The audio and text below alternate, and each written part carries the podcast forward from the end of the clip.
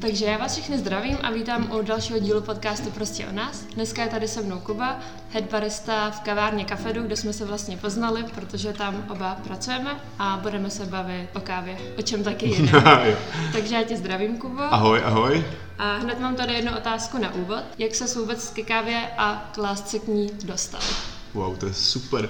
Dostal jsem se k ní až v kafedu, kde jsem začal pracovat vlastně už před sedmi lety, což bylo vlastně hodně náhodný, protože mě vyhodili z vysoké školy, po druhý už. A po druhý jsem se pokoušel vystudovat na fakultě humanitních studií a vůbec mi to nešlo. v jednu chvíli jsem se prostě rozhodl, že už to opravdu není pro mě, že se nebudu si nic nalhávat a že je potřeba se zapojit do pracovního procesu. A odstěhoval jsem se od rodičů a hledal jsem vlastně jakoukoliv práci, kterou si vydělám na nájem. Bylo mi to jedno, byl jsem takový jako otevřený, neměl jsem moc žádný iluze ani velký jako představy o tom, co bych v životě chtěl dělat. A vlastně úplně náhodou přes jako rodinný známý jsem se dostal ke kontaktu na Ivu Pejsarovou, která otevírala kafedu a mně přišlo, že by to mohl být dobrý nápad, že to budou zajímavý skills pracovat v kovárně. A nevěděl jsem skoro nic. Moje ségra už tou dobou pracovala vlastně v jedné kavárně, která patří pod Mama Coffee, kafe 1, který už ani neexistuje v té době. Takže trošku jsem věděl a pil jsem kafe velice rád, ale neměl jsem o tom žádný jako informace, ale jsem takový typ člověka, že vždycky, když mám něco rád, tak to potřebuju jako hodně znát do hloubky. To jsem se právě chtěla zeptat, jestli se jako do kafedu nastupoval už jako expert nebo jako úplně amatér, takže jsi byl úplný amatér. Úplný amatér, úplný amatér, ale s velkou láskou vlastně ke všemu, jako nevím, měl jsem rád, když jsem začínal poslouchat třeba rap, tak jsem prostě potřeboval vědět všechno o všech kapelách. A... takže když teď piješ speciální piva, tak musíš vědět Tak musím vědět všechno o speciálních pivech, přesně tak, přesně yes. tak. A dneska jsem měl jako vztah k tomuhle jako ke konzumaci dobrých, dobrých věcí, jako k nějaký, jako se z rodiny jsem měl nějakou chuť konzumovat jako dobrý, dobrý věci a zajímat se o ty jako primární suroviny, o jejich nějaký jako původ a vždycky jsem měl hodně rád takhle jako třeba intenzivně chutnající věci, někdy jsem, vždycky, jsem, vždycky jsem měl jako pocit, že musím být ten hardcore, jako, že... ten, co má všechno to kvalitní. No a, a, to, a to poctivý, jako ten prostě, to, to nejpravější. To znamená, že když jsme tady začali připravovat to kafe, šel jsem na nějaký úplně základní, základní baristický trénink právě do toho shodou okolností taky Mama Coffee, mm-hmm. ze kterého jsme na začátku brali v kafedu kávu a tak prostě už jenom ta intenzita toho espressa mě hrozně zajímala, jo, že ta intenzita té chuti. A měl jsem jako pocit, že ostatní třeba si říkali, že si na to budou muset nějakou chvíli zvykat a já jsem chtěl být ten nejvíc hardcore, který prostě od začátku říká, že to strašně miluje. Takže vlastně tak. na post headbaristy se musel nějak vypracovat, nebo si nastoupil na tenhle ten post, i když si nic nevěděl? No, nastoupil jsem jako řadový barista. Ono to v kafedu bylo trošku jinak než třeba v jiných kavárnách, když mm-hmm. uh, myslím si, že ta struktura nebyla úplně takhle jako připravená, jo, že by byla pozice headbaristy, na kterou bych se nějakým způsobem hlásil. Ono to bylo Jasně. hodně, vznikalo to hodně organicky mm-hmm. a čistě přesto, že ten můj zájem byl jako veliký a ačkoliv ostatní, kdo tam se mnou nastupovali, měli zájem a byli to fajn lidi, tak třeba ten jejich zájem o tu práci nebyl jako až tak, jako, intenzivní. až tak intenzivní, přesně. U mě to bylo jako okamžitě jsem potřeboval vědět jako všechno, ale tím, že jsem se tím vlastně začal jako živit, tak jsem vlastně v té práci byl pořád a hmm. přirozeně jsem v ní chtěl být jako hrozně dobrý a zároveň součástí mě je nějaký jako pocit, že mám rád, když mě lidi mají rádi a obdivují za to, co dělám, že tak jsem prostě chtěl být ten nejlepší v tom, no, takže... Jasný. A šel jsi pak i na nějaký další kurz, než byl ten úvodní v Mama Coffee, nebo se pak prostě všechno naučil sám? Člověče, nešel jsem na žádný kurz konkrétní, že bych mm-hmm. z něj měl nějaký pír nebo certifikát Jasně. nebo tak. Všechno jsem se učil jenom a pouze sám. A samozřejmě jsem potom chodil třeba na spoustu různých kávových akcí, kde třeba byly různé jako přednášky a podobně. A začal jsem sledovat tu komunitu, různý kanály na YouTube, začal jsem odebírat různé kávové časáky, začal jsem extrémně chodit do kaváren a sledovat tu práci. Takže žádný konkrétní kurz vlastně nemám. Takže ani žádný certifikát. Ani žádný certifikát nemám vlastně, ne, ne. To jo. Jako já, já rád vždycky vsadím na, na, tu, na tu kartu, že prostě to bude dobrý a že, že prostě budu dobrý a všem to jakým způsobem dokážu. tak jako asi to samotnou. funguje. já doufám, já doufám. no tak bych teď teda přešla přímo ke kávě, když už jasný, známe jasný. celou tvoji pojďme cestu. Mluvit, pojďme mluvit o kávě. Tak jak bys někomu, kdo se v tom vůbec nevyzná, vysvětlil rozdíl mezi robustou a arabikou? Protože kdykoliv zapnu televizi, tak jsou tam reklamy na nějaký kafe doma a furt se tam opakuje 100% arabika a to. Jo, jo, jo. Ale sama, když jsem nastoupila do kafedu, tak jsem jako neznala vůbec ten rozdíl.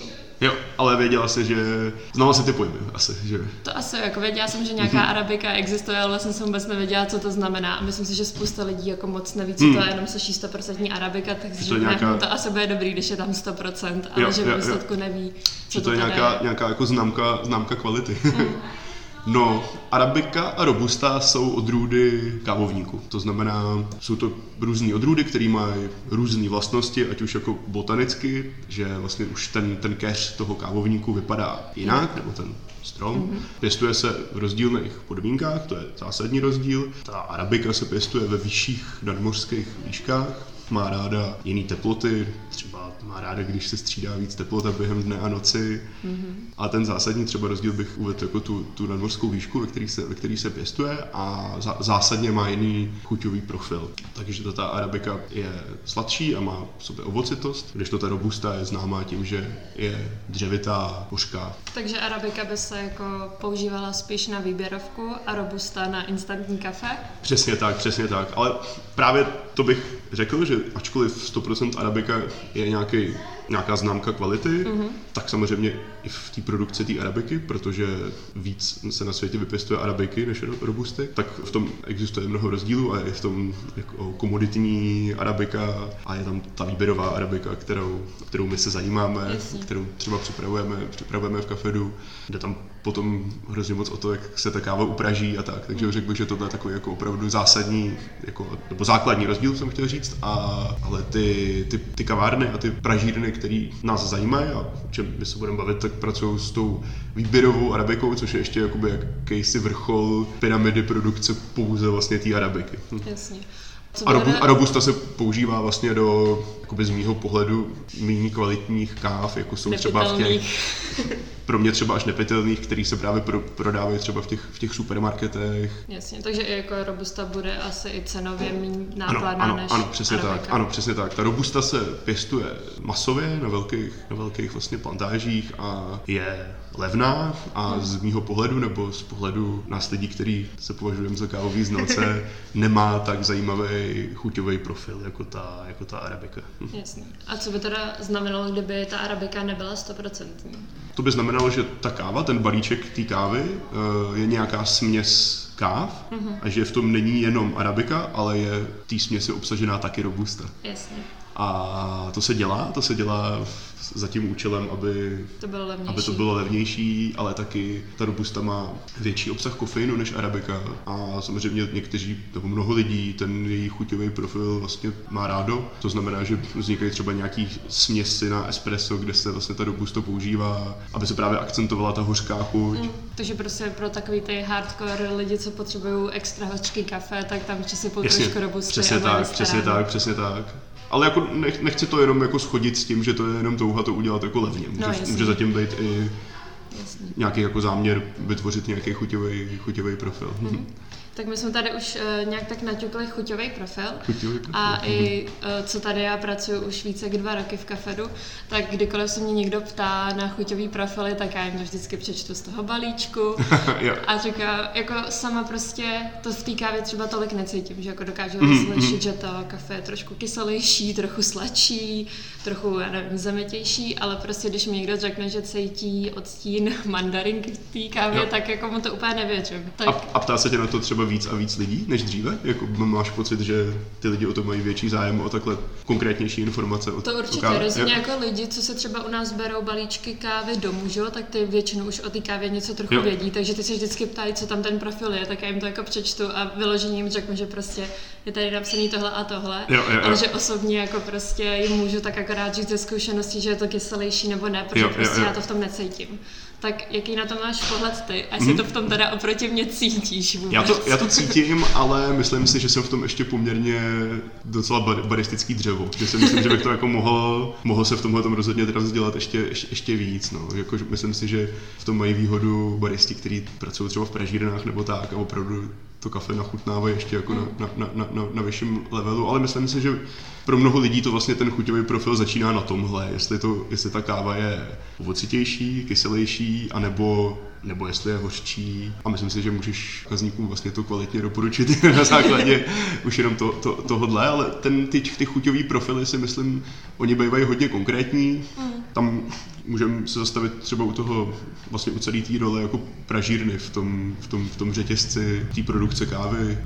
To je, bych řekl, jako, že je zásadní, jo, že ty pražiči mm. se snaží to kafe upražit tak, aby právě v té chuti byl poznat ten konkrétní, zajímavý chuťový profil kávy a ten je potom i napsaný na tom, na, na, na tom balíčku. No. Jasně. Hlavně se to nesnaží úplně jako spálit tu kávu, že jo, to by pak ano, ano, přesně tak, jasně, jasně, to je zásadní moment. Kafe, pokud je upražený moc, tak chutná všechno kafe z celého světa úplně stejně.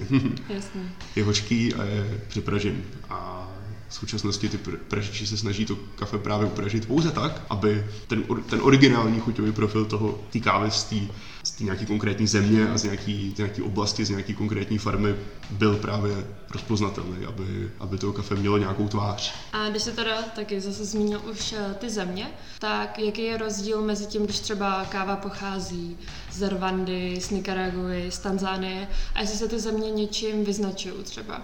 Jestli prostě jedna země pěstuje víc kyselější kávu obecně, druhá spíš hořčí a čím je to ovlivněný? Myslím si, že dneska už se ty rozdíly takhle mezi zeměma hodně, hodně stírají, mm-hmm. protože pokud jsme mluvili o Arabice, tak Arabika má ještě mnoho vlastně pod, pod odrůd a v těch producentských zemích se se pěstují jako různý a jsou hlavně v těch zemích různé různý oblasti, které zase mají různou nadmořskou výšku, různé klimatické podmínky a to tu chuť té kávy hrozně moc, hrozně moc ovlivňuje. Takže to jako řekl bych, že je zásadní. Určitě se dá říct, že některé kávy třeba z Afriky můžeme očekávat, že budou, že budou kyselější, ale není to úplně to, to zásadní, jako ten, mm-hmm. ta, ta země. Jo? A to teda že... daný pak třeba tím klimatem, že prostě v Africe bude řeknu, větší teplo, to, teď neříkám, tak, že je to, to tak pravda, je to, ale... je, to, je to kombinace vlastně těch, těch konkrétních odrůd arabiky, která se která se pěstuje mm-hmm. konkrétníma klimatickými podmínkami, ve kterých, ve kterých to kafe roste, zpracováním a následně, následně pražením. Tohle vlastně celý tenhle jakoby řetězec dělá ten, ten konečný, dělá ten konečný, ten konečný chuťový profil, přesně tak. Mm. Ale, ale myslím, jako dneska myslím, že je potřeba se koukat na ten, na ten konkrétní chuťový profil a že... Že se třeba nedá říct, hm, tak budu pít Etiopii, to bude určitě kyselější, že prostě záleží, jak se to zpracuje, co je to přesně za podruh a tak. Přesně tak, přesně tak. Nechtěl bych ty země házet jako do jednoho, do jednoho pytle podle, podle, podle toho, jak tady záleží na spoustě, spoustě dalších, dalších věcí. Jasně. A co bys nám teda řekl o zpracování? Jak by hmm? si člověka, který vlastně vůbec nic netuší o tom, jak se káva zpracovává, tak jak bys ho seznámil a vysvětlil mu ty různé jako způsoby, jak se s kávou pracuje? Zásadní moment produkce kávy je přesně jak říkáš, zpracování zrn, to znamená to, co se děje se zrnama po sklizni. Když vlastně, když se vezmeš tu, tu kávovou třešeň, tak v ní jsou vždycky dvě semínka, dvě mm-hmm. dva, ty, dva ty bíny a dužina a slupka. A vždycky ten, to zpracování je proces, kdy se snažíme dostat k, tý, k tomu samotnému produktu, což je to kávový zrno. Mm-hmm. A existuje několik, několik těch způsobů toho zpracování. Takový úplně základní je takzvaný suchý, takzvaný naturální proces, kdy se vlastně ty zrníčka sklidějí a nechají se v tenkých vrstvách usušit na slunci. Mm-hmm. To znamená i s tou dužinou a i s tou slupkou. A ta káva při tomhle procesu vlastně fermentuje a až na konci po tom usušení se vlastně mechanicky ty, ty slupky sundají, dojde, dojde, dojde, k oddělení, dojde k oddělení e, jich od, od těch zrnek. Mm-hmm. A jak to ovlivňuje tu mm-hmm. chuť kávy? Jo, tohle to je takhle? zajímavý proces, který je, nebo mě třeba hodně chutnají takhle mm-hmm. naturálně zpracovaný kávy, ale je to vlastně takový, jako, myslím, nejstarší a vlastně nejjednodušší způsob a je tam poměrně těžký právě kontrolovat vlastně kvalitu toho procesu, protože jo, to vlastně schne na tom slunci, záleží v jakých jako vrstvách a, ta, a tak dále, takže tam... Jednou to sluníčko bude svítit méně, ano, přesně tak, to bude problém. Přesně tak, přesně tak, nebo začne pršet a může to být úplně, úplně, úplně v háji. Je, je, obtížněji se kontroluje kvalita vlastně. Mm-hmm. Když se to ale povede, tak může být strašně zajímavý, chuťový, chuťový profil. Oproti tomu stojí takzvaná promitá metoda, kdy se naopak mechanicky ty slupky od zrníček oddělí na začátku a ty zrníčka se potom nechají ležet několik desítek hodin ve vlastně vodních tancích, mm-hmm. kde jednak odplavávají eh, zrnka, které jsou nezralý a lze potom kvalitně tu dužinu vlastně od těch, od těch zrníček oddělit. A tady se může různě experimentovat, nebo jsou různý přístupy k tomu, jak dlouho se ty zrnka v té v vodě nechají. Mm-hmm je na to teda potřeba hodně vody, ale ty chuťové profily těchto těch káv si myslím, že se dříve považovaly jako za, za, za kvalitnější, protože tam je možný mnohem líp jako kontrolovat, kontrolovat ten proces uh-huh. a nedochází tam k nějaký nežádoucí, nežádoucí fermentaci těch, těch zrníček, což se, což se prostě může, může stát u té u suché metody. Takže to není ponechaný vůbec náhodě a vlastně člověk to může celou dobu kontrolovat a ovlivnit ten proces. Ano, přesně tak, přesně tak, přesně tak. A ještě něco, co by se dodal takhle ke zpracování to zpraco- kávy? Jo, ty zpracování kávy potom jako jsou ještě další. Existuje například Honey metoda, která vlastně nějakým jakoby spojením těchto těch, dvou, těchto těch, dvou metod, mm. kdy se vlastně nechají ty zrnička se vyloupou, ale nechá se trošku dužiny, takže jsou lepkavý hany. A ty farmáři, zvláště ve střední a jižní Americe, teď je jako velký trend vlastně hodně experimentovat právě s tou, s tou fermentací těch zrnek a mnoho farmářů už má třeba nějaký úplně svoje i třeba úplně tajný postupy, který zatím nezdílí, nezdílí se světem a snaží se právě udělat nějaký úplně třeba unikátní chuťový profily. A to je teďka takový jako veliký trend, že se zkouší takhle jako experimentálně mhm. zpracovávat a vytvářet vlastně nějaký úplně jakoby prémiový, skvělý, zajímavý, zajímavý kávy. A co bys nám řekl teda ještě o tom posledním kroku mhm. zpracování kávy o pražírnách? O pražírnách, super, to je naprosto jako zásadní, zá, zásadní věc právě, protože tu chuť kávy, tak jak si, to, co si z chutí kávy, jak si představovali lidi, že kafe chutná mnoho let, řekl bych, jako generace našich rodičů třeba, tak je právě jako ta, ta hořkost, která je mm. právě dan, daná tím, tím silným pražením. Na, na, nastavila to hodně jakoby ta, ta italská kultura, že jo, pití, pití kafe. A ten současný trend jde právě proti tomu. Ty moderní pražírny to kafe praží lehce, nebo mluví se o nějakém že light roastu, mm-hmm. světle praženém kafe, kdy právě cílem není to kafe upražit málo, ale upražit to právě tak, aby nedominovala chuť pražení, ale aby se otevřel ten specifický chuťový profil té kávy. Tý kávy přesně tak. Aby prostě každý kafe nechutnalo stejně, ale Přesně jinak. tak. A, a součástí, součástí toho je snaha o nějakou, o nějakou transparentnost, to znamená, že v ideálním případě ty pražírny mají přímý kontakty na farmáře, vykupují to kafe přímo od nich a když ty farmáři dokážou nabídnout nějaký zajímavý zrno, který jako našim chuťovým preferencím vyhovuje, tak, tak ty pražírny jim za ně dávají nadprůměrné ceny. Takže takovýhle jako zásadní, zásadní článek to je. No. Jasně. Ty pražírny můžou mít různou filozofii v tom, jak, jakým způsobem ty zrnka chtějí pražit. Myslím si, že tady byla dlouho nějaká éra, kdy se právě pražilo hodně světle, bylo takový až fetiš kyselosti. Teďka naopak je zase mnoho pražíren, který se snaží to kafe pražit, bych řekl spíš jako do nějaký sladký chuti, která, mm. která může vyhovovat víc běžnějšímu. už omrzela. Třeba, že úplně omrzela, mě třeba rozhodně neomrzela. Jasně, ale se o toho možná ale trošičku trošku se, trošku se upouští od toho být takový jako, aby to kafe... Hledá se nějaká střední cesta místo toho, aby to bylo jako jenom Ano, aby, ano, ano, přesně tak, přesně tak, přesně tak. A jaký vliv může mít ještě pak vlastně barista na chuť té kávy? Vlastně jako, teď jak to říct.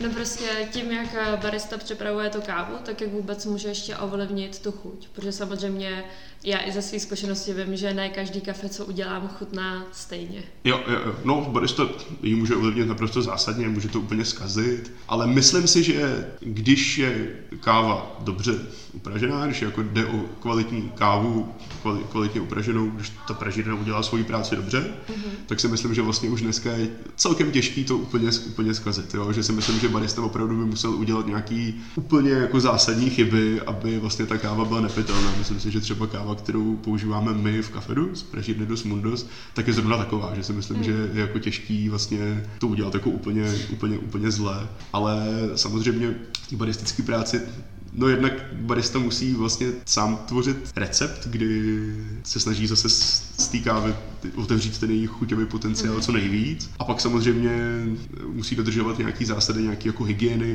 té práce u toho, protože samozřejmě kafe připravený ze špinavých strojů ne, nebude, nebude nikdy jako chutnat dobře. A samozřejmě to dokáže jako barista pokazit i na té na tý lidské stránce, že jo? Myslím si, že prostě vlastně ten chuťový profil si myslím, že je určený znalcům. Myslím si, že zásadní je, aby barista věděl, co dělá, aby to chutnalo dobře, dobře, dobře podle něj, ale, ale zásadní je taky nějaká atmosféra, kterou u toho, kterou u toho vytváří. Takže to do toho, to, to do toho sedí taky. No. Já si myslím, že u nás to teda jako zásadně nejde zkazit, pokud nejseš já, když se mi podařilo, že místo toho, aby mi to kafe teklo 30 sekund, tak mi teklo 3 minuty, protože jsem na to zapomněla. to se pak jasně, jasně, tak, jasně, tak to je, to je, samozřejmě, to je samozřejmě zásadní, pokud vytýká kafe extrahuje se tři minuty, tak, tak už chutnat nebude, nebude dobře. To je jasný, ale tak to je v pohodě, že jo, to je prostě, člověk se, člověk se učí, No to už je pak takový extrémní error. To se mi podařilo jenom jednou, že jsem to pustila odešla jsem říct něco že jo, kolegovi a pak to tam bylo 3 minuty a ne 30 sekund, moc nevím, jak se mi to podařilo. ale to je, to je úplně v pohodě. Ba- baristi to dokážou buď dotáhnout, tu práci těch farmářů a té prežírny, anebo to samozřejmě můžou Kazit. zkazit. Ale ne úplně. Ale možná ne úplně, pokud, pokud je, pokud je zr- zrno dobrý. No a když jsem nastoupila do kafedu vlastně, tak nikdo z mojí sféry v podstatě a rozhodně ne moji rodiče eh, nikdy neslyšeli o kyselém kafe, že Hmm. vlastně jako se divili tomu, že tady máme kyselý kafe a zároveň ani nikdy neslyšeli o filtrovaný kávě. OK. A já jsem dokázala akorát říct, že eh, filtrovaná káva se připravuje pomocí filtru. Taky jsem to dokázal vysvětlit nějak líp než já. Co to je vlastně filtrovaný, filtrovaný kafe? No to je způsob přípravy to kávy. Jsou to, je, to, je, to, je to několik různých metod, kde přesně jak správně říkáš, bude figurovat nějaký, nějaký filtr, často, často papírový a jsou to vlastně... Tak ono v tom kávovém světě bych řekl, že hrozně dominuje ta, nebo dominovala ta kultura jako espressa, že jo? A, Takže se vnímaly ty ostatní přípravy jako nějaký alternativy vůči tomu. Jasně. A dneska, se, dneska jsou samozřejmě na velkém, na velkém vzestupu, takže když bychom se to takhle definovali oproti třeba tomu espressu, tak je to vlastně káva, která se extrahuje, neboli louhuje, si může, můžeme říct, delší, delší čas, větší množství vody přes papírový filtr. A jsou i mnoho různých způsobů, jak se, tohle, jak se to dá dělat. Jsou nějaký, že jo, vlastně je těžké o tom vlastně mluvit jako Obecně. obecně, co to je filtrovaný kafe, protože do toho spadají jak nějaký vlastně elektrický překopávače, kam třeba člověk může dát víc kafe a víc vody a oni vlastně udělají veškerou práci za tebe. V nějakých domácích podmínkách to třeba člověk jenom zmáčkne nějaký tlačítko a káva se vlastně sama přefiltruje. Nebo se můžeme bavit o aeropressu, což je už vlastně naprosto jako speciální, speciální jako přístroj na, na přípravu kávy doma, bez toho, aby člověk potřeboval nějakou nákladnou technologii, jako je třeba na to, na to espresso. A zároveň Aeropress se taky dá pak udělat spousta způsoby. A dá že se zase udělat spousta způsoby, všech, všechny ty filtry se dají právě udělat spoustu Hmm. způsoby. Nebo ta V60, kterou třeba připravujeme u nás že jo, v kafedu, kde naopak ten barista ovlivňuje právě strašně moc věcí a vytváří si, vytváří si recept. Ale obecně méně intenzivní káva než je, Hmm. než je espresso. Připravuje se obecně déle, není extrahovaná pod, pod, pod tlakem. Jako, To mě taky jako, právě jako, napadlo, že vlastně, když se dělá filtr, tak většinou na to působí tak jako gravitace a to je všechno, Ano, že tam jako tak, nepůsobí žádný vnější tlak. Jasně, a zase jsou tam různý rozdíly, že jo? protože například v Aeropressu ten tlak zase vytváříme, když to... Jsou tam zase takové jako kategorie, že jo? právě jsou některý, kterým se říká jako pour over, to znamená, že tam opravdu jenom zalejváme a působí pouze, pouze gravitace a opravdu jenom filtrujeme přes ten papírový filtr. Ona jsi to řekla vlastně dobře, no, filtrovaný kávy jsou kávy, kde se používá, který filtrujeme přes, přes, přes filtr. No, tak A řekl bych, že filtrované kávy jsou třeba si můžou lidi krásně připravovat doma, že to je jako do- dobrý nápad. on vlastně, že jo, v Evropě filtrovaná káva moc rozšířená není, nebo začíná to teprve teď, a za to v Americe, Hmm. tak tam je filtrovaná káva v každém jako dineru a tam se na to v něčem asi tak jako schlíží trochu dolů, že to je to nekvalitní kafe. no. Řekl bych, a to bych řekl, že i ten evropský pohled zase na to jako často, že to je to kafe z toho amerického filmu, to pravděpodobně nekvalitní. Ale vlastně u nás Ale je to to bych jako zase řekl- nejprodávanější káva Je, a... no, a zase bych řekl, že to je jako hodně, že, že tam jako, že tam byly nastolený nějaký pravidla, nějaký dogmata, který lidi nějakým způsobem trošku jako nekriticky, nekriticky pře, přebírali a že Asi to souvisí taky dost s tou italskou kulturou, bych řekl, že se na to jako koukalo, že američani tam nějak jako filtrujou slabý vlastně kafe, mm. že? slabý zase oproti tomu espressu. A v Evropě to hodně teda jede na severu, ve Skandinávii a tak, tam taky hodně populární filtrovaný kafe. Já si myslím, že i třeba, já nevím, když přijde někdo do kafedu a řekne, jo. že chce batch brew, tak možná ani jako neví, že je to tahle špatná káva z toho filmu. V Co si představoval, že je to špatná no. káva, jo, jo, že si lidi prostě myslí, jako že to, to, jo, třeba to lidi ani nespojí, že teď to tady jo, už jo. v Evropě známe jako batch brew, ale kdyby viděli prostě film, kde uh, servírka v dineru nalejvá kafe z konvičky, tak jim jako nedojde, že je to vlastně to samé, co oni si dávají tady. Jo, může být, může být, to je pravda, to je pravda. Je to na to navázané hodně takových jako kulturních vlastně představ a, hmm. a předsudků, to je pravda. a já mám filtrovanou kávu moc rád. já, taky. já hrozně moc. Je, je, je dobrý, že v ní lze, bych řekl, když třeba s kávou začínáš, výběrovou kávu, tak v ní jde jako hezky, hezky, hezky nalejzat ty, ty chutě, víš, jako že ten, ten, ten chuťový profil si myslím, že je třeba tam takový jako mnohem přívětivější. Že třeba pro jako... začátečníky než u espressa, kde si myslím, že to člověk může tak jako pře, přemoct ta intenzita, že třeba mám jako spoustu lidí okolo sebe, kteří vlastně mají rádi třeba ovocný kafe, ale prostě hodně ovocný espresso jsou na ně moc. Já třeba tak jako doteď uh, samotný espresso prostě nepiju. Fakt, fakt. Hm. A jako americano nebo lungo, což jsou prodloužený espressa, tak to mi taky moc nechutná, protože hmm. to je na mě už takový jako vodový. Za to prostě ten filtr je podle mě něco mezi. Ideální. A druhů filtrů je teda spousta, to asi ani nemá cenu tady jako rozebírat do podrobna, protože bychom tady strávili tak dvě no, hodiny, než bychom jako, vůbec něco prošli. Můžeme ale... si říct nějaký ty zásadní, jako samozřejmě, no. Ale vlastně jsme to řekli, že jo? Já si myslím, že jsme to vlastně právě jsme, zmínili, vlastně jsme no. mluvili, vlastně jsme to A tak bych, se chtěl, tak bych se tě chtěla zeptat právě, jaký zpracování filtru je tvoje nejoblíbenější, nebo jako jaká příprava? Já mám extrémně rád to batch brew, právě ten, ten, ten elektrifikovaný překapávač, mm-hmm. který vlastně udělá velice jednoduše velice kvalitní kávu. Jako myslím si, že to je přesně to, o čem jsem mluvil, že když je vlastně nějaký kvalitně upražený kafe a uděláme ho na tom batch brew, tak to vlastně nemůže dopadnout, nemůže dopadnout špatně. Prostě. Nedá se to zkazit. Nedá se to zkazit. Když na to člověk zapomene a nezamíchá to, tak to stejně většinou dopadne docela v pohodě. Dá se, ne, dá se samozřejmě udělat chyby a samozřejmě se člověk musí snažit to udělat nejlíp, nejlíp, jak, nejlíp jak může. A je v tom, to je na tom zajímavý na té baristice, že, že právě člověk má pocit, že to umí, ale vždycky, vždycky to jde udělat líp a je potřeba to dělat líp, líp a líp, ale myslím si, že když půjdeš do nějaký jako náhodný kavárny a bude tam třeba barista, který začíná a dáš si právě tady ten batch brew, tak si myslím, že to neuděláš dobrý. chybu, neuděláš chybu. Já mám třeba jako k batchi hrozně zvláštní vztah, že mě jako teplý batch tolik nechutná, nevím proč, okay, jo. ale za to jako schlazený, ten úplně miluju. A tady k tomu piju cold brew a jo. teda cold brew se většinou vlastně filtruje za studena. Jo, jo. U nás teda Ty máme... schlazený, schlazený filtr. No, vlastně. a my tady jo, máme jo, jo. schlazený filtr. A to mi prostě chutná, ale ten teplý beč si jako sama nedám. Nevím mm, proč. Člověče, já taky si jako rád uh, nechávám filtr vystydnout. Mm. Já, když jdu třeba do kavárny, tak já ho nechám vedle sebe třeba pět minut ležet a čumím. a pak mi, pak mi, pak mi to taky chutná víc. No. Když, jak, Popravdě v tomhle tom nemám jako, nemám informační základ úplně dobrý, nevím, nevím, proč se tak děje, ale čistě mi přijde, a myslím si, že to tak je, že se zvýrazňuje právě jako ta ovocitost toho kafe tím, jak, tím, tím jak chladne. Ten teplý mi taky příliš nechutná. A i espresso se nechávám trochu vystydnout. Fakt? jo, jo, jo. Tak mě jako espresso vystydne maximálně, když mám směnu a jako jo, jo, jo, jo. nestíhám. No. Jo, to se mi stává taky, ale vlastně mi to nevadí právě. Hmm.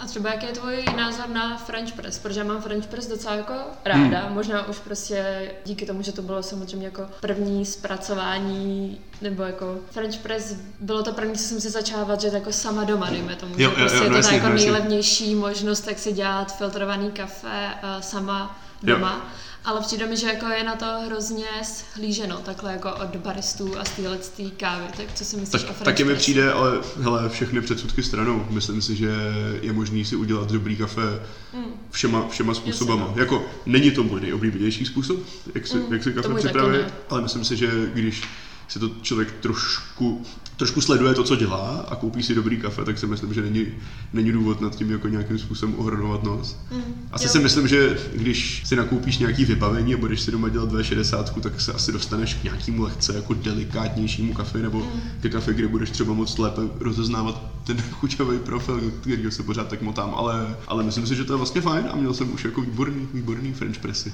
Jo, mě, já právě jako mám takovou storku, dejme tomu s tím, že vlastně já mám French press i vytetovaný, taky úplně maličké Hezky. tetování. To bude hezky. Ale je to pro mě prostě jako v něčem srdcovka i. Jo, jo, a jo, právě no tak to moje bývalá spolubydlící mi k narozeninám uh, dala Aeropress se slovy, aby si už nemusela vařit ten hnusný French press.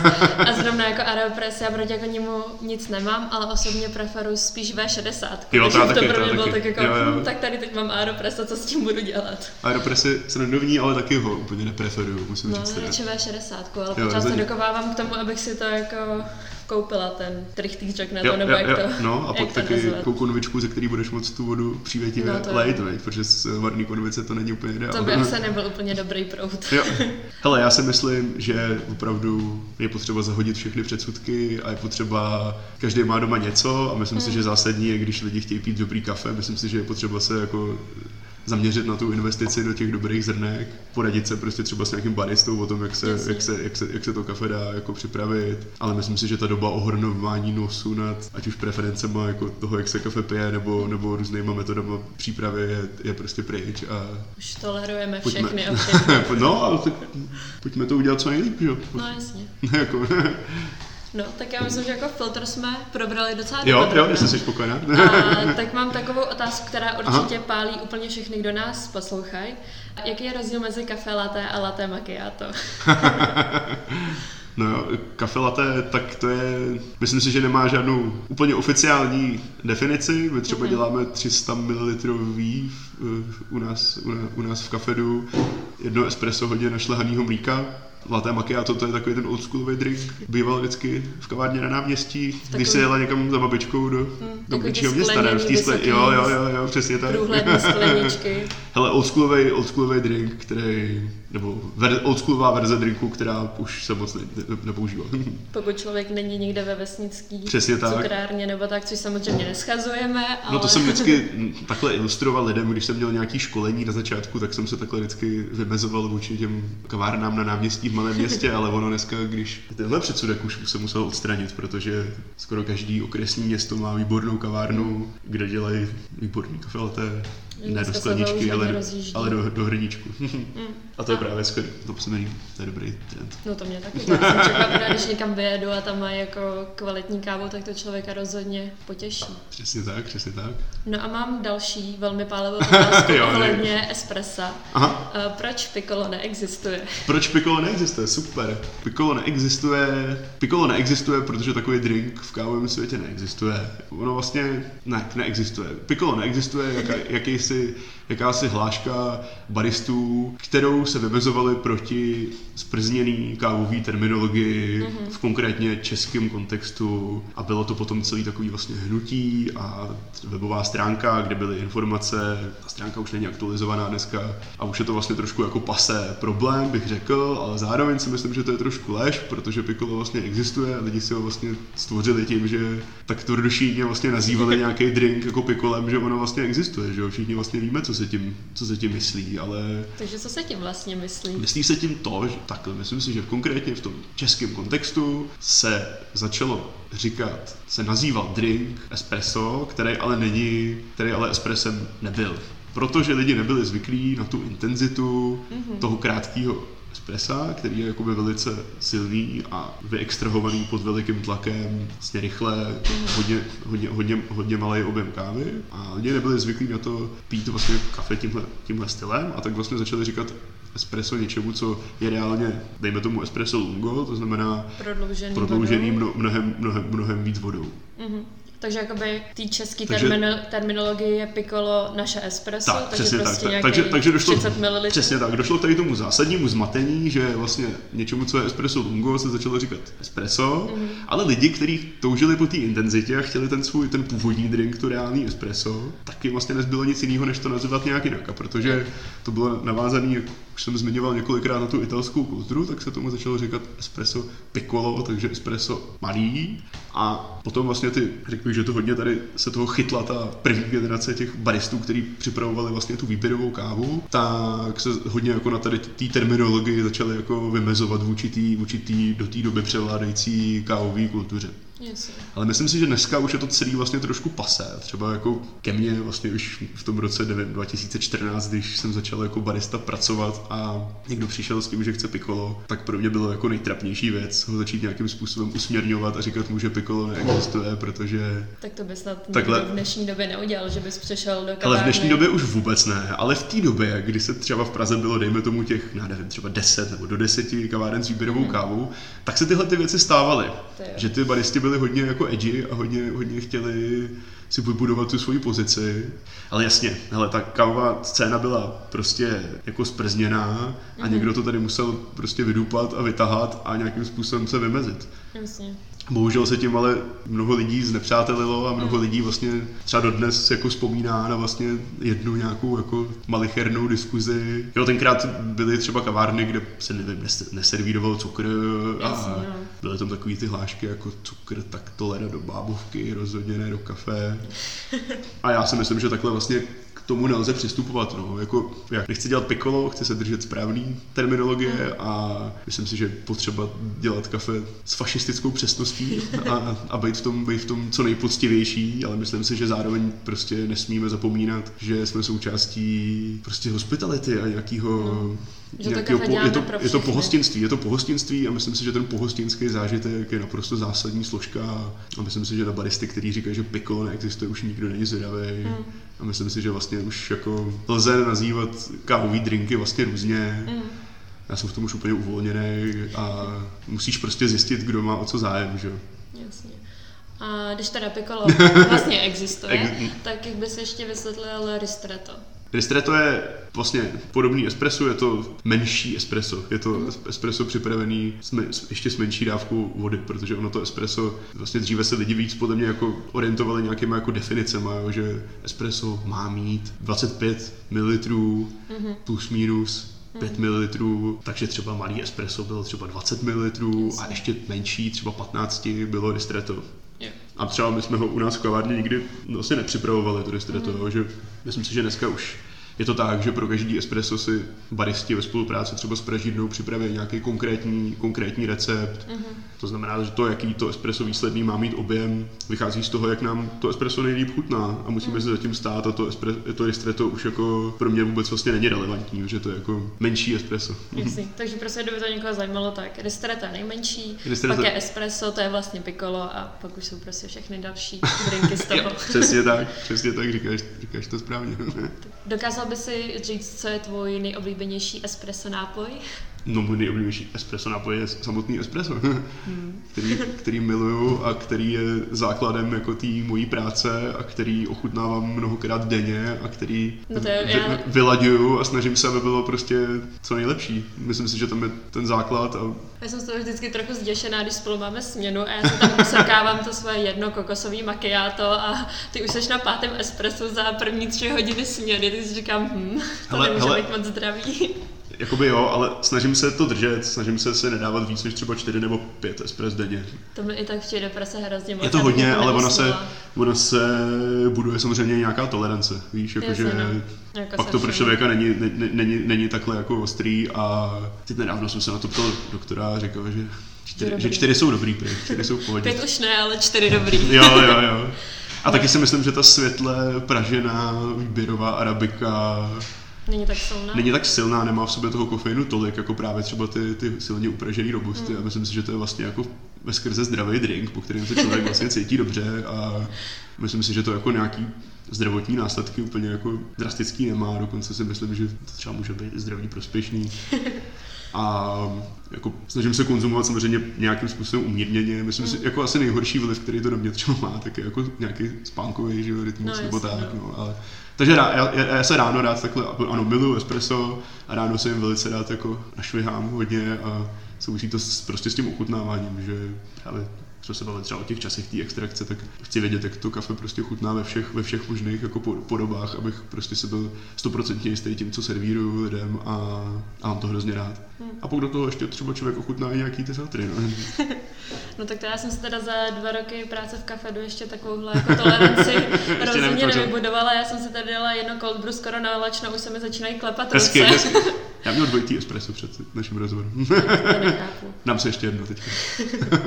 Ale ty, ještě bych jenom řekl, že ty, eh, že si těch nápojů, které jsou jako na základě espresso, se pořád prodává hodně, třeba mlíčnej, že jo, Kap- cappuccino je nejprodávanější náš drink samozřejmě, takže si myslím, že mít dobře nastavený, dobře připravený to espresso, ten základ toho je pro mě jako velice důležitý a od toho se vlastně jako odpíchávám. Jasně, od toho se pak odvíjí úplně v podstatě jako každá káva, kterou Přesně tak, přesně tak, přesně tak. Takže tam jako mě baví jako držet ten fokus hodně vysoko. To chápu. A co ti připadá jako nejhorší věc, co může někdo ohledně kávy udělat? Ať už jako co si objedná, nebo, nebo tak. wow.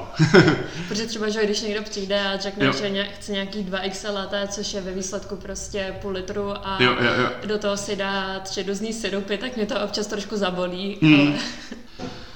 Hele jo, ale jak jsem říkal předtím, já jsem úplně uvolněný. Jako já se snažím, já se snažím připravovat dobře to, co, to, co ten, ten základ a ta kavárna není moje, ve který pracuji a třeba bych, nevím, kdybych měl svůj vlastní espresso bar, dejme tomu, tak bych tam třeba možná zvažoval nemít takhle velký latte, mm-hmm. ale jako držím tu linku, jsem v té jsem, v- jsem v té práci, kde tenhle ten drink existuje, takže ho prostě připravuju tak kvalitně, jak to jenom jde a nějak se vůči tomu jako nevymezuju a nemám s tím, nemám s tím žádný problém a myslím si, že je to zákazník, který nám přináší peníze a Jasně. takhle je to podle mě jako potřeba brát i trošku právě jako biznisově, no, nebo Že jako nějak nesoudíš, nikoho bys Ne, neodrazoval. vůbec, vůbec, vůbec. Myslím si, že nejhorší věc, jako co se s kávou dá udělat, je, nevím, asi být barista a nedodržovat nějaký základní hygienický postupy, Mm. nebo šířit nějaký úplný nesmysly a bludy. Že ty prohřešky můžou být spíš jako ze strany baristy a ne ze strany zákazníka, Jo, který vidím to tak, vidím to tak, vidím to tak. Myslím si, že zákazník, že ho můžeme lehce, lehce edukovat, ale jako nemůže podle mě udělat nějakou úplně zásadní, zásadní chybu. Hele, pokud máme nějaký drink v nabídce, tak bych byl úplně hloupý, kdybych byl naštvaný na toho člověka, No, že se to vybere, že to prostě takhle nefunguje. Jako. Jo, trošku mě děsí některý opravdu divoký, jako chuťový kombinace, mm. ale hele, já mám obrovský respekt ke kávě, mám obrovský respekt k farmářům, který ho pěstujou, snažím se o tom zjistit úplně všechno, ale nemám, nemám vůči tomu ten fetiš, jako že Jasně. tohle je ten svatý grál, jako Že se nesmí jako vůbec odejít z té cesty, která je přesně daná. tak, přesně tak, ano, vůbec si ne, ne, jako nemyslím, že když se do toho dá někdo, ne, nevím, nemám, nemám, nemám to tak zboštěný prostě. No a pokud nemáš ještě něco, co by si Hmm. dodal, tak bych měla jednu poslední otázku nakonec. Kdy naposledy si pil rozpustný kafe? Wow, a jestli super. je nějaká situace, kdyby si rozpustný dal i teď? No, rozpustný konkrétně jsem neměl teda už hodně dlouho. Nějaký fakt hodně hnusný přepražený jsem měl někde na nějakém výletě, mm-hmm. ale nemám, jako když vím, že, se ne, že to kafe nebude aspoň základně dobrý, tak si ho nedám. Jsem tak závislý, abych, Takže abych si třeba- musel dát špatný kafe. A to Kdybych je zajímavý, byl- to vůbec teďka nevím, kdy jsem měl naposledy to rozpustný, no. No to já taky ne. Nevím, jako- asi kdybych byl třeba někde na nějaký svý přítelkyně, rodičů a nabídli by mi rozpustný kafe. Tak ho A už, odmítneš? už by, no, asi, když by se mi podařilo ho odmítnout předtím, než se připraví, tak bych ho odmítnul a kdyby byl přede mnou, tak bych řekl, to je super. Takže třeba kdybys byl někde v kempu a musel by si brzo vstávat a byl bys hrozně unavený a měl by tam jenom rozpustný, tak bys to prostě přežil bez kafe, než aby Hmm. Jo, se dal to 100%, rozpustný. 100%, 100%. Jsem v tom už jako, jsem moc daleko. Tak- A my si s kamarádama vozíme i na, na čundry dobrý kafe. Takže Jako já rozpustný třeba doma mám, Jo, furt, jo, jo. ale jenom z toho hlediska, že jelikož hodně peču, jo, jo, Tak jo, na jo, to to pro je to tebe. jako surovina, potřeba, jako, prostě- mm, jo, jo, jo. jako ve výsledku není vůbec uh, poznat, jestli je tam výběrovka nebo jestli je tam rozpustný, a jelikož Rozumím, většinou rozumím. člověk potřebuje jenom nějaký hodně silný jako extrakt, Hmm. Tak prostě to rozpustný je na to ideální, protože tam hodím tři lžičky kafe, zaliju to jednou lžící uh, vody a ono se to v tom stejně rozpustí, ale že myslím si, že ani jako fakt v největší nouzi bych si teď už rozpustný taky nedala. Veď, veď, veď. Vlastně ani jako nikdo z mojí rodiny podle mě rozpustný nějak už nevede Hmm. naštěstí. Hele, to rozpustný, to mi zrovna přijde možná skoro horší než nějaký syrupy jako do kafe. No. To si myslím, že jako vlastně fakt káva nízké kvality, opravdu vyrobená jako z odpadků té produkce a myslím si, že člověku nemusí ani zdravotně udělat úplně dobře, no. že, že prostě se ti z toho může třeba zvednout žaludek nebo tak. No, tak za mě je to asi všechno. Jo. Máš ještě něco, co by si k tomu dodal? Něco, co tě pálí a chtěl by si sdělit světu? No mám dojem, že jsem strašně odflák jako ty, ty, tu produkci toho kafe a takhle, no, protože to je strašně jako zajímavý svět, kde je mnoho informací a zároveň je těžký to takhle jako od stolu o tom že začít mluvit, protože je to, ono je to mnoho věcí, které na sebe navazují Mm. Si a je to jako- strašně moc informací, takže doufám, jako řekl jsem to, myslím, laicky dost a teď mám takový jako pocit, že jsem možný. To si nemyslím. Hlavně pro posluchače, který o tom jako nic neví, vlastně asi nemá nic Hmm. cenu zabíhat úplně OK, to do je pravda, detailu. to není. Někdy si můžeme sednout znovu a nahrát další díl jenom O nějaký, o něčem konkrétním. A co, co si o tom myslíš ty? Jak tě, tě baví práce v kavárně? No jako mě to baví hrozně moc, ale asi jako spíš to z toho hlediska, že mě baví být na tom kávovaru a jako ta práce obecně, že nejsem jako vyloženě člověk, co by se hrozně zajímal o tu kávu. Jo, jo, jo. Že já prostě tady pracuji dva roky a kafe si doma skoro jako neudělám. Hmm, což pro hmm, mě je hmm. teda spojený i s tím, že jako moje tělo na kafe nereaguje úplně nejlíp. Jo, ok, takže ok. já prostě tak jako hodně smírou, ale prostě mě ta práce v kavárně baví jako ze spousta různých aspektů, což Jo. jako není jenom ta káva a třeba vyloženě na kávavodu mě prostě hrozně baví to, jak jako člověk toho musí hodně stíhat a zároveň to jako musí pořád být kvalitní práce a strašně hrozně mě, moc mě jako baví latte art. Mhm, že když si mhm, myslím, že jsem totální amatér pořád, tak jako kdykoliv Super. vidím nějaký trochu zlepšení v tom, jak to dělám, tak z toho mám hroznou radost. No. No a mně právě přijde, že jako to, to je úplně super a, a přijde mi, že těma kavárnama prochází vlastně jako, jako hrozně moc jako brigádníků, že se tím tvoří vlastně hrozně jako široká základna vlastně fanoušků dobrýho, dobrýho Mm. Že jako, když jsem prostě nastoupila do kafedu, tak jsem jako o kávě ve výsledku nic nevěděla, tak jako naučilo mě to, že prostě poznám nějak tak, co je jako kvalitní, co není kvalitní, samozřejmě prostě nedám se teď už rozpustný kafe, ale jako není to vyložení, že bych přesně se o to nějak extrémně zajímala nebo hodně jako ochutnávala různé kávy, protože prostě já ani nevím proč, Jo, jo. ale, to, ale že jako ta práce mě baví a snažím se v tom být jako co nejlepší prostě už i z toho důvodu, že jako chceš prostě předat lidem to nejlepší, co můžeš. Super, to zní skvěle. No doufám, že to taky je Pojďte skvělý. pracovat do gastra. No jako, já bych v gastroklinině zůstala celý život, mě to prostě baví, no. Víď, víď. A to je mo- možná bychom mohli ještě říct. Cítíš třeba, že by se ráda pracovala v gastru celý život a je tam nějaký ale pro tebe? Nebo Jako pro mě třeba, proč já pracuji v gastru fakt už od 15 let, co jsem jako začala chodit na brigády, tak je to, že mě na tom hrozně baví to, že člověk přijde do práce a myslí jenom na tu práci. jo, to je super. Že se prostě úplně odreaguje od celého světa a samozřejmě jako občas prostě je nějaká špatná směna nebo tak. A člověk jako se třeba při té práci, nevím, naštve nebo tak, musí jako řešit taky různé věci, ale že prostě ti to nedovolí jako se babrat ve svém Sám soukromém jo, životě. jo, jo, to je že prostě i když je to někdy hrozný záhul, tak Jo. mě to prostě jako baví. Že já bych nemohla být ten člověk, co si jde sednout někam na recepci Hmm, a prostě taky. 8 hodin tam sedí a kouká do blba. Jo, jo, jo. To mi jako vadí tyhle N- Nutně, práce. když jdeš z té směny, která je náročná, tak pak prostě vidíš věci už jinak, jakoby, že? jo? Nebo No. prostě, A jako já do gastra mám v plánu se vrátit jednou, protože prostě chci mít vlastní pekárnu, lovmeno, kavárnu, ale vidím to jako někdy dál v životě, jako jo, jo, jo. třeba až mi bude 40 nebo tak. A to jenom z toho důvodu, že si myslím, že práce v gastru není moc jako smíšitelná, zvládnutelná s životem, když už má člověk děti třeba. Že Ok, to je jako jo. hodně časově náročný. no to je pravda. To je, Takže prostě z tohle z toho hlediska mi jasný, jako že dokud jsem student, tak prostě v gastru být můžu. jo, jo, jo. Pak si rozhodně dám nějakou pauzu a chci se do toho vrátit. Ptám se tě na to proto, že mi přijde, že tou naší kavárnou třeba už prošlo fakt mnoho brigádníků, který Hmm. mi přijde, že se proto vlastně krátkodobě docela dost nadchli.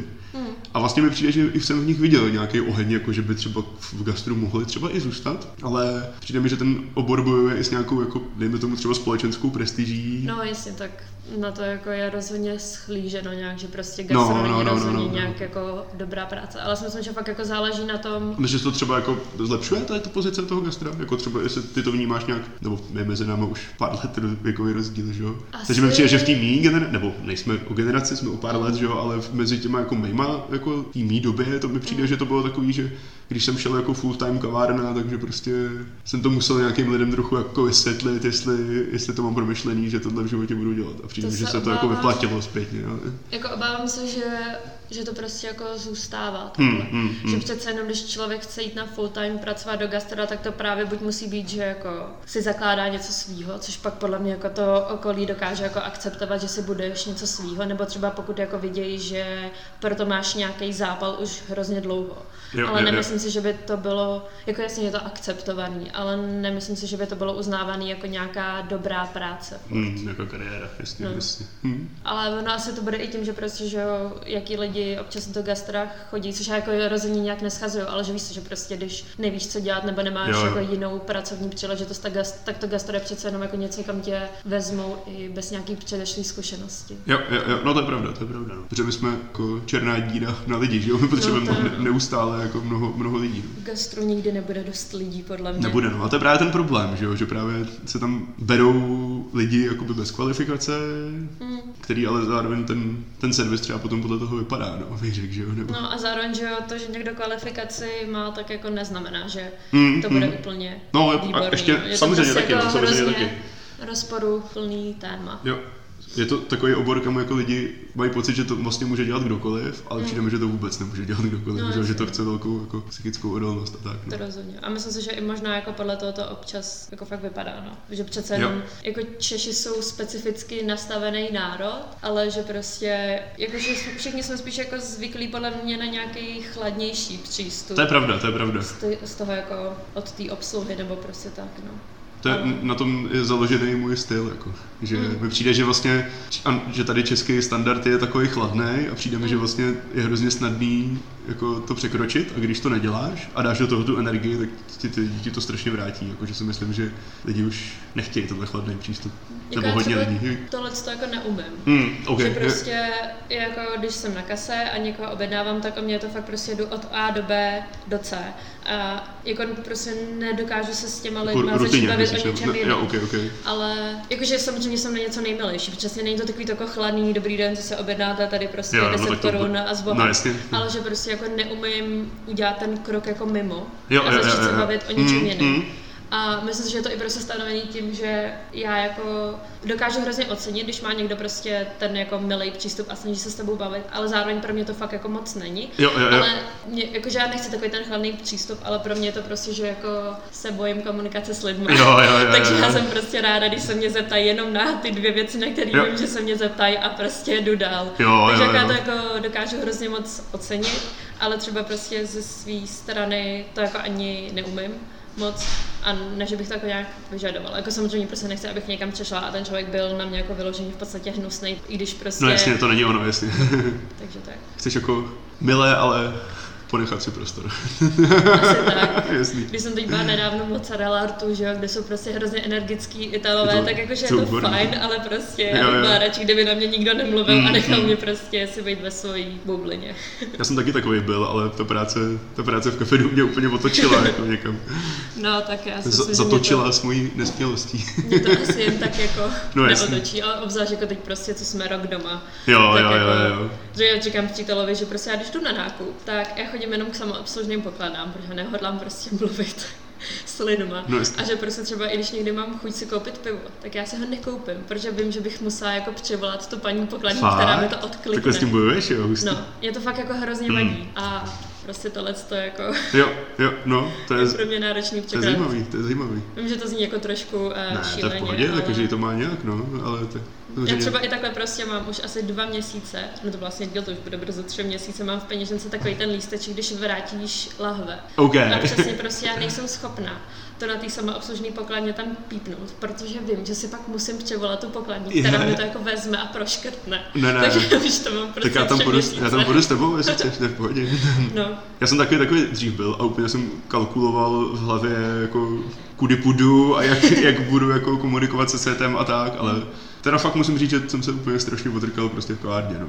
A teďka musím ještě teda říct, že fakt ten poslední rok to byl dovršením toho, protože v tom okýnku jsem si povídal s těma lidmi s tolika lidma o tolika zajímavých věcech, že si myslím, že už jsem to úplně jako vychytal tu míru, s kým se, jestli je to nějaká Anička, která potřebuje prostor, anebo jestli se chceš bavit s paní o tom, jak se má jí pes třeba, nebo tak. Tak to já tady pracuji už jako více jak dva roky, samozřejmě s nějakou pauzou kvůli covidu, ale vlastně jako mi připadá, že jsem fakt jediný barista, kdo, Mm, mm. který ve výsledku se nebaví s nikým ze stálých zákazníků, protože prostě já to neumím, no. A jako Nemusíš, to není to nejdůležitější. nějak, nevím, asi mě to netrápí už. Jo,